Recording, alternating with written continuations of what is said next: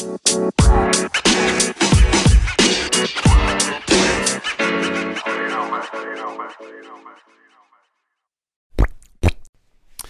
Bonjour et bienvenue dans ce nouvel épisode de Smart Talk. On va parler marketing, communication, bien entendu.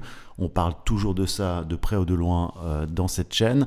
Mais on avait envie de parler sur euh, l'importance du... Euh, en fait, pourquoi est-ce que autant de marques sur le marché ne nous font pas réellement rêver, ne sont pas réellement attractives, où il n'y a pas vraiment un affect et une relation émotionnelle avec les marques? C'est même assez rare pour être honnête.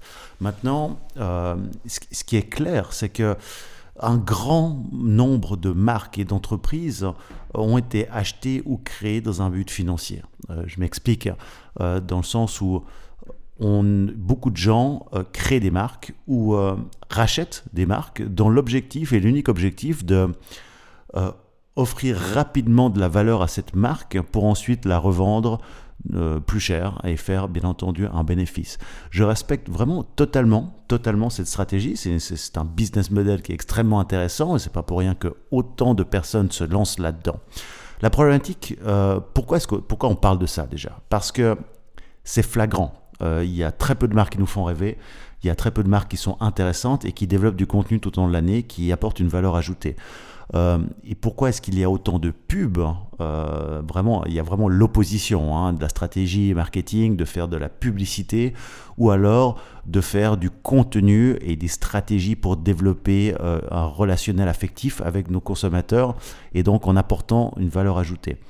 la seule problématique, c'est que, et, c'est tout à fait compréhensible, si je suis un, financier qui rachète une entreprise dans l'objectif de la revendre deux ou trois ou cinq ans après, ou voire dix ans après, Bien entendu que toutes les actions et tous les investissements que je vais mettre dans cette euh, entreprise vont être euh, focalisés sur un retour à court terme.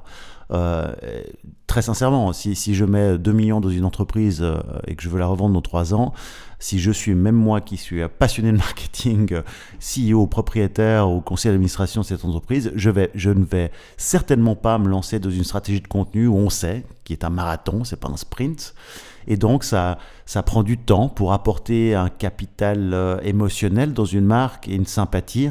Euh, c'est en général entre, entre, entre 5 euh, et 10 ans réellement qu'on positionne une marque à travers des actions intelligentes à long terme.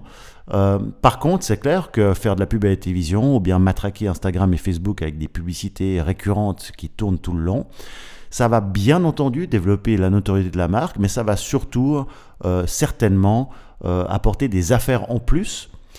Mais c'est ça la contradiction. Et c'est pour ça que j'avais en parler avec vous, en tout cas de partager ce message et voir vos commentaires. C'est que est-ce que les actions à court terme, euh, malheureusement, est-ce qu'elles euh, tuent le côté capital sympathie d'une marque et, de l'affect? C'est-à-dire, est-ce que...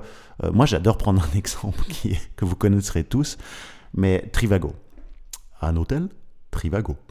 Bref, euh, Trivago, euh, ils ont calmé, euh, mais pendant deux ans ou trois ans, ils ont matraqué toutes les plateformes publicitaires possibles au monde avec leur publicité. je pense qu'après une année, ils ont changé d'acteur, ils ont pris une, une actrice, parce que je pense qu'il a reçu beaucoup de menaces de mort. je plaisante. Mais, c'est une stratégie. Et vraiment, il n'y a, aucun, y a aucun jugement euh, de valeur. Euh, c'est une stratégie qui est tout à fait respectable et qui, forcément, lorsqu'on met des millions sur une publicité agressive, euh, va forcément rapporter un retour sur investissement. Maintenant, la question et le débat derrière cette thématique, c'est Trivago, un hôtel Trivago, Trivago, qu'est-ce que vous en pensez? Est-ce que vous avez une sympathie pour cette marque? Ou au contraire, euh, comme moi, par exemple, euh, je réagis d'une manière totalement opposée en disant il faut plus me parler de Trivago. Et il y a bien un site sur lequel je n'irai en tout cas pas pour réserver mes vacances, ce sera Trivago. Je préfère aller sur Booking ou TripAdvisor, etc. Pourquoi? Bah, De nouveau, regardez la différence de stratégie. Vous allez sur le site de Booking ou sur le site de TripAdvisor, ils se sont efforcés en termes de marketing, en termes de stratégie marketing, à apporter une vraie valeur ajoutée. Quand vous allez sur le site de TripAdvisor, vous avez des conseils.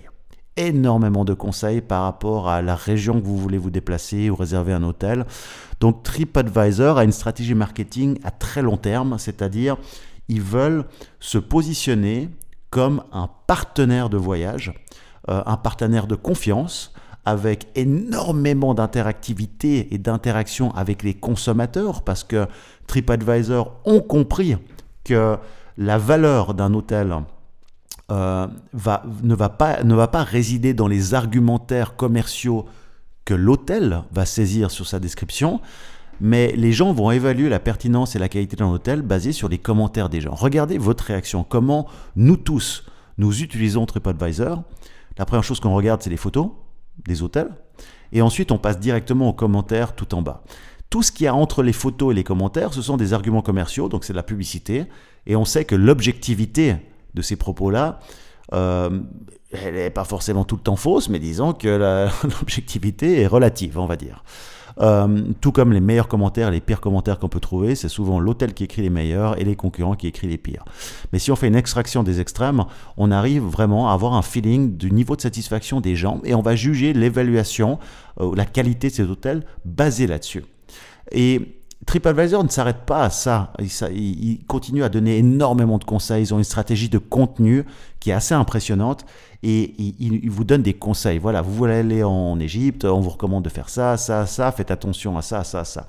Donc, c'est une stratégie à long terme, c'est-à-dire que c'est très exigeant comme, euh, comme stratégie. Ça demande beaucoup d'investissement pour finalement offrir aux gens des choses qui ne font pas partie de leur core business, qui ne font pas partie de leur de, des services qui, qui, déploient, qui devraient déployer uniquement par euh, le core business de leur activité.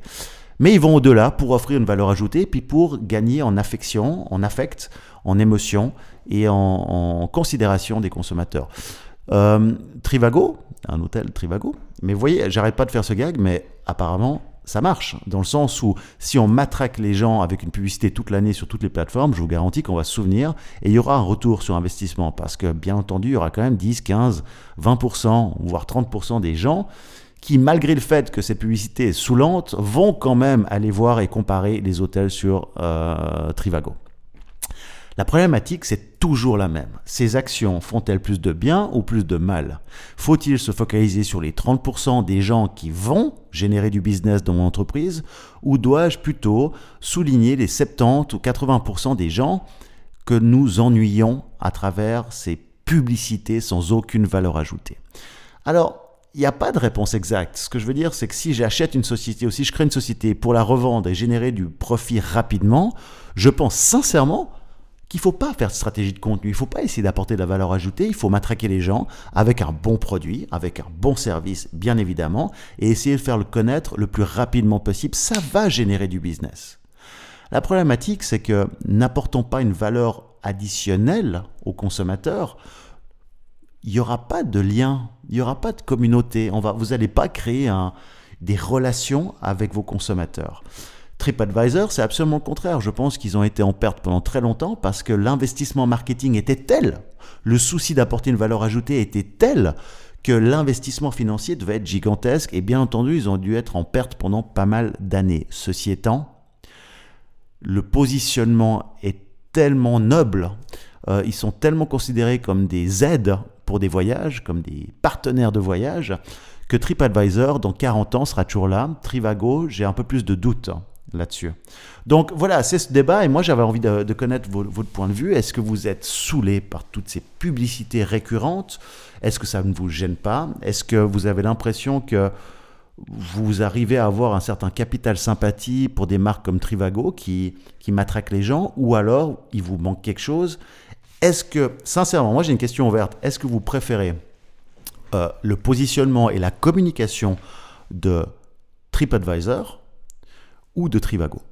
Et ça m'intéresserait d'avoir votre point de vue, mais ce qui, tout ça pour dire, ce, petit podcast, je voulais partager avec vous parce que ça, c'est vraiment quelque chose qu'il faut comprendre. C'est-à-dire que, euh, et là je m'adresse à tous les marketeurs, voire aussi aux patrons d'entreprise, si vous avez, tout dépend de l'objectif business. Si vous voulez créer une marque qui va rester euh, à travers les générations, mais si vous voulez travailler sur la marque, à ce moment-là, suivez la stratégie de TripAdvisor, c'est-à-dire développer une stratégie de contenu avec énormément de conseils. Faites des choses qui ne vous rapportent pas en fait, mais qui vont rapporter aux gens. Vous voyez, je veux dire? Même si ça ne me rapporte pas un franc et que je dois dépenser deux francs, je continue à le faire parce que je sais que j'apporte une valeur ajoutée à mes consommateurs. Et le jour où ils ont besoin d'un voyage, ils auront l'automatisme automatiquement d'aller voir mon site. Euh, si par contre, vous voulez générer du business rapidement et faire du pognon, ce qui est tout à fait respectable, euh, et d'ailleurs, c'est plus que respectable, c'est la notion même de toute, c'est l'objectif même euh, de toute entreprise. Maintenant, je pense qu'il y a des sociétés qui ne visent pas ça à court terme, mais qui veulent vraiment, parce qu'ils aiment leur industrie, créer une marque qui, qui vont laisser un stempel et une marque derrière, c'est-à-dire une empreinte derrière. Mais si vous voulez faire du business très rapidement, etc., à ce moment-là, oui, matraquez les gens, faites des actions à court terme. Ne vous souciez pas d'apporter une valeur ajoutée, souciez-vous que tout le monde connaisse votre marque. Parce que sur 100 euh, personnes qui ont entendu parler de Trivago, il y en a forcément 20, 25, 30 qui vont utiliser Trivago euh, lorsqu'ils doivent réserver un hôtel. C'est un débat super intéressant, c'est deux stratégies marketing totalement opposées. Euh, je respecte les deux, mais de nouveau, ça résume que lorsqu'on doit mettre en place une stratégie marketing, il faut toujours considérer l'objectif business, car le marketing ne sert qu'à une chose, qu'à résoudre des problématiques et des challenges du business, d'où l'importance de comprendre les problématiques et les objectifs très précis des entrepreneurs et des entreprises pour pouvoir aligner des actions qui vont dans la direction d'atteindre l'objectif. Voilà, Écrivez vos commentaires, vraiment, je, vous demande, euh, postez vos commentaires, dites-moi ce que, vous en pensez, ça, ça m'intéresse, ça nous intéresse, toute l'équipe Smart Corner énormément. Et je vous dis à tout bientôt pour un prochain podcast. Ciao, ciao